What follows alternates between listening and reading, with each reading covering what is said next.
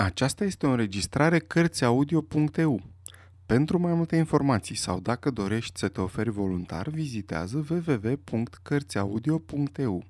Toate înregistrările Cărțiaudio.eu sunt din domeniul public. Sir Arthur Conan Doyle O lume dispărută Capitolul 3 Un om imposibil Temerile, ca și nădăjdile prietenului meu, n-au fost întemeiate. Când am sosit miercuri la sediul naturii, am găsit un plic purtând ștampila din West Kensington pe care numele meu era scris cu niște litere ca de sârmă ghimpată. Iată ce conținea plicul. Enmore Park West. Domnule, am primit scrisoarea prin care vă oferiți să împărtășiți vederile mele. Vederile mele nu au nevoie să fie împărtășite nici de dumneavoastră, nici de altcineva. Aveți îndrăzneala să numiți speculații declarațiile mele asupra darwinismului. Țin să vă semnalez grava necuvință pe care o provoacă asemenea cuvânt într-o asemenea materie. Contextul, totuși, îmi dovedește că ați păcătuit mai mult din ignoranță și lipsă de dibăcie decât din răutate. În consecință, vă scot de sub acuzare. Una din frazele lucrării mele pare a vă fi dat oarecum de furcă. Aș fi crezut că numai o inteligență submediocră n-ar fi putut să se sizeze imediat acest punct de vedere. Dar dacă într-adevăr lucrul acesta cere o explicație, sunt de acord să vă primesc la ora fixată, în ciuda dezgustului pe care mi-l provoacă, fără excepție, vizitele și vizitatorii. Feriți-vă de a crede, așa cum ați putea fi ispitit să o faceți, că mi-aș putea schimba eventual părerea. Nu mi exprim niciodată o părere decât în mod deliberat și după ce am chipzuit îndelung asupra ei. Am luat o vorbă înapoi, nu intră în obiceiurile mele. Binevoiți atunci când vă veți prezenta să arătați valetului meu Austin plicul acestei scrisori. El trebuie să ia toate măsurile de precauție necesare spre a mă apăra împotriva acelor pușlamare nerușinate care se numesc gazetari. Al dumneavoastră sincer, George Edward Challenger. I-am citit această scrisoare a lui Tarp Harry, care venise de dimineață să ia rezultatul demersului meu. Drept răspuns, Tarp mi-a spus doar atât – Tocmai s-a descoperit o substanță, cuticura sau cam așa ceva, mai eficace decât arnica pentru vindecarea rănilor. Unii oameni au un deosebit simț al umorului. Era aproape 10 și jumătate când am primit scrisoarea. La ora exactă fixată pentru întâlnire, o trăsură m-a lăsat în fața unei case, al cărei grilaj impunător și ale cărei ferestre cu perdele bogate dovedeau că temutul profesor se bucura de o frumoasă stare materială.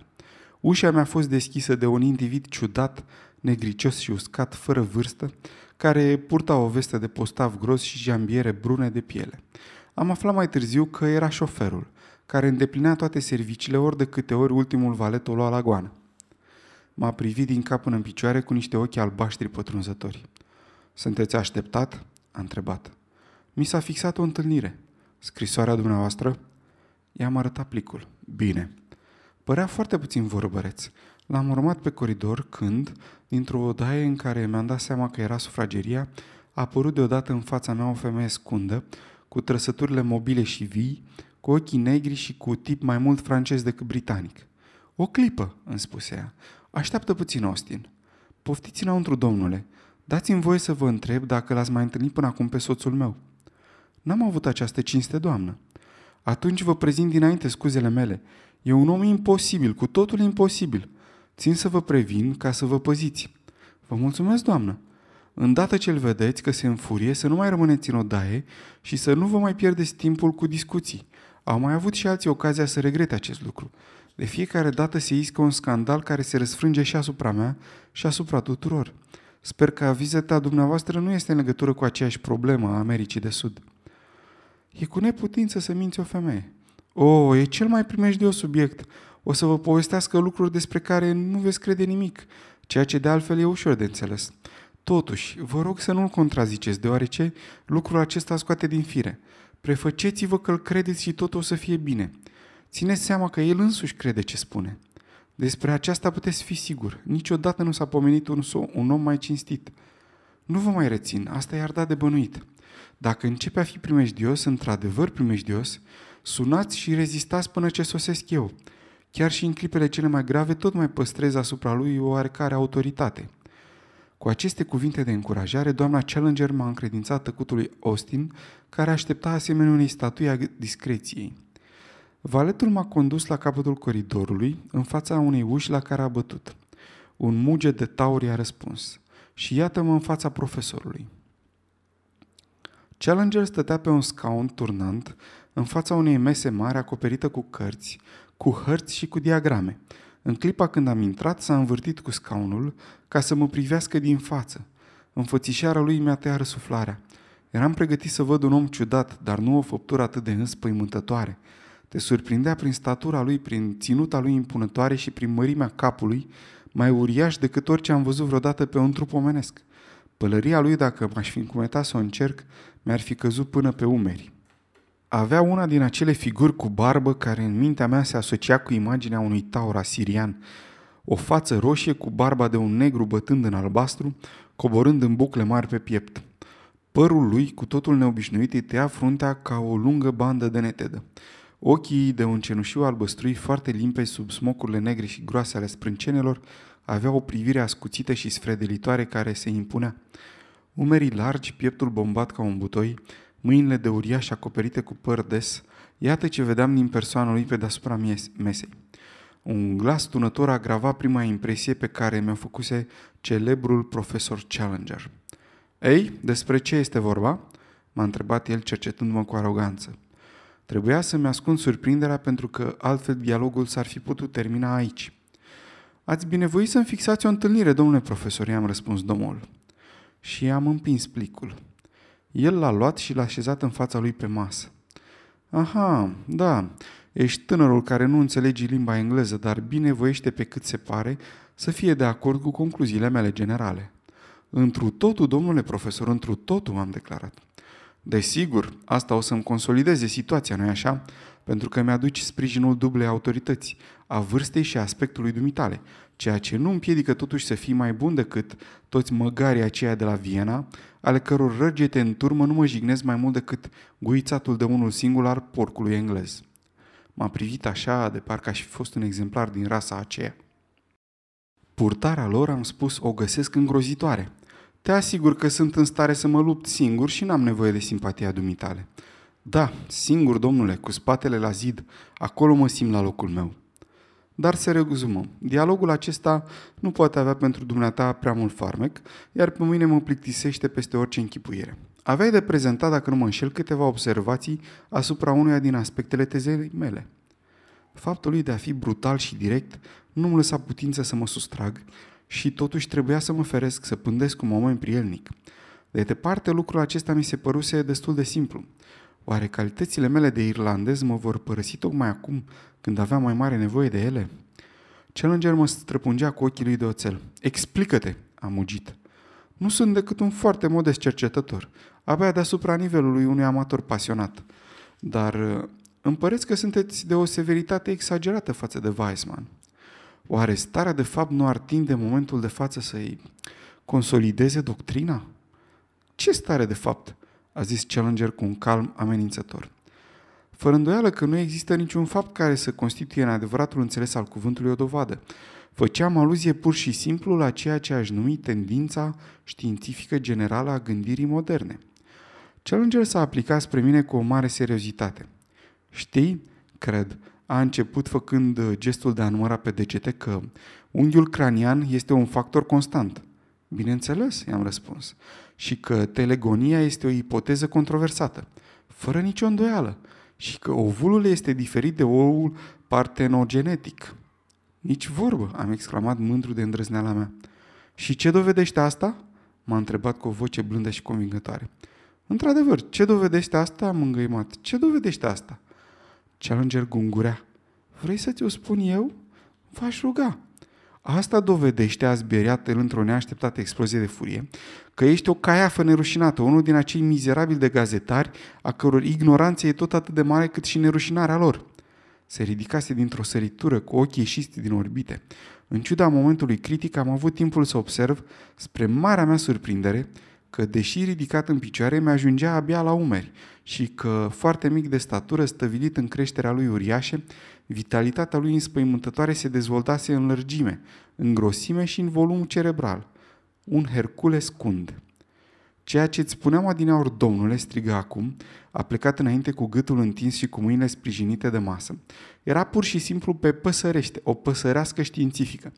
Prin urmare, dumneata care ai un cap cât o nucă, îți închipui că o să fii mai dibace decât mine.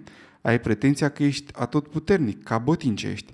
Fără îndoială că trebuie să ne plecăm cu toții în fața dumitale, în nădejdea vreunui cuvânt binevoitor. În nădejdea că vreunul dintre noi o să se poată ridica mai ușor. În nădejdea că vreunul din noi o să se poată ține în scări.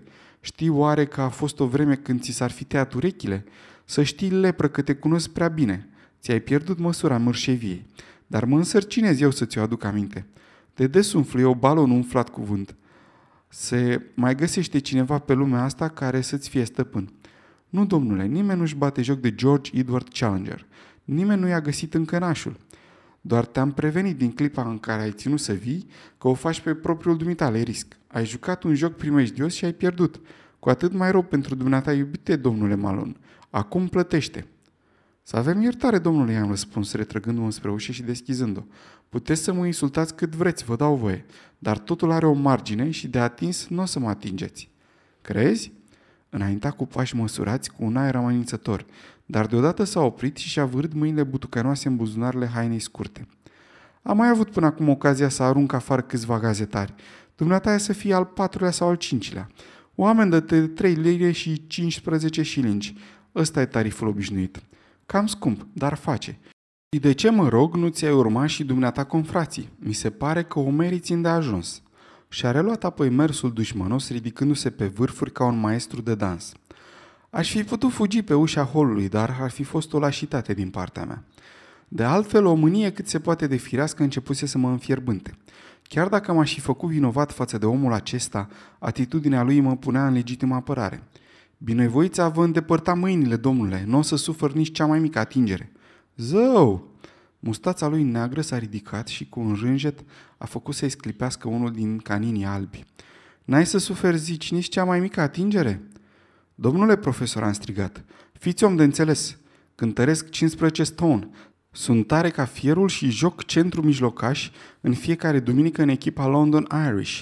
Nu sunt eu omul... În clipa aceea el s-a repezit asupra mea. Din fericire deschisesem ușa pentru că altfel am fi trecut prin ea. Ciognirea ne-a făcut să ieșim în culoar, unde am agățat în trecere un scaun care a sărit împreună cu noi spre stradă. Barba lui Challenger îmi umplea gura. Parcă eram încurcați unul între altul, iar scaunul cel infernal își repezea picioarele printre ale noastre. Austin, care veghea, avusese grijă să deschidă cele două canaturi ale ușii holului. O zmucitură ne-a făcut să ne restogălim pe scări de andăratele. Am văzut uneori prin locaruri de noapte acrobați executând figuri asemănătoare și am impresia că e nevoie de oarecare exerciții ca să reușești, fără să te zdrobești.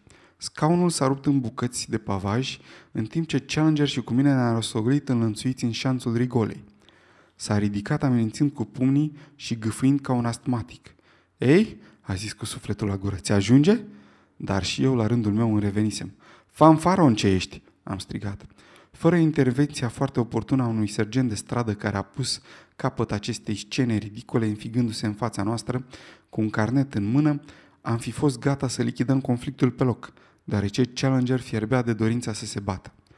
Ce înseamnă asta? Nu vie rușine?" a început sergentul.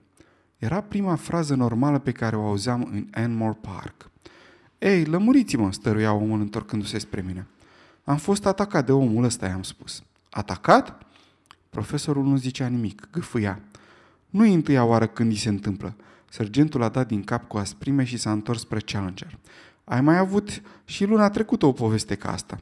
Acum văd că tânărul ăsta i-a umflat ochiul. Apoi către mine. Să-l arestez? Mi s-a muiat inima. Nu, nici vorbă, i-am răspuns. Atunci ce? a făcut sergentul. În povestea asta am și eu o vină. Am pătrus la dumnealui prin surprindere. De altfel mă prevenise cinstit. Sergentul și-a închis carnetul. Să nu te mai prind, i-a spus lui Challenger. Și cum în jurul nostru începuse să se facă un cerc în care un băiat de la măcelărie, o bonă și câțiva căscau gura, a adăugat. Circulați, vă rog, circulați! Apoi a început să coboare strada greoi cu mica ceată după el. Profesorul s-a uitat la mine. În ochii lui părea că râde ceva. Intră, N-am terminat-o încă cu dumneata, mi-a spus. Fără să țin seama de accentul sinistru al acestei invitații, l-am urmat în casă. Și tot atât de rigid ca o statuie, Austin a încuiat ușa după noi. Sfârșitul capitolului 3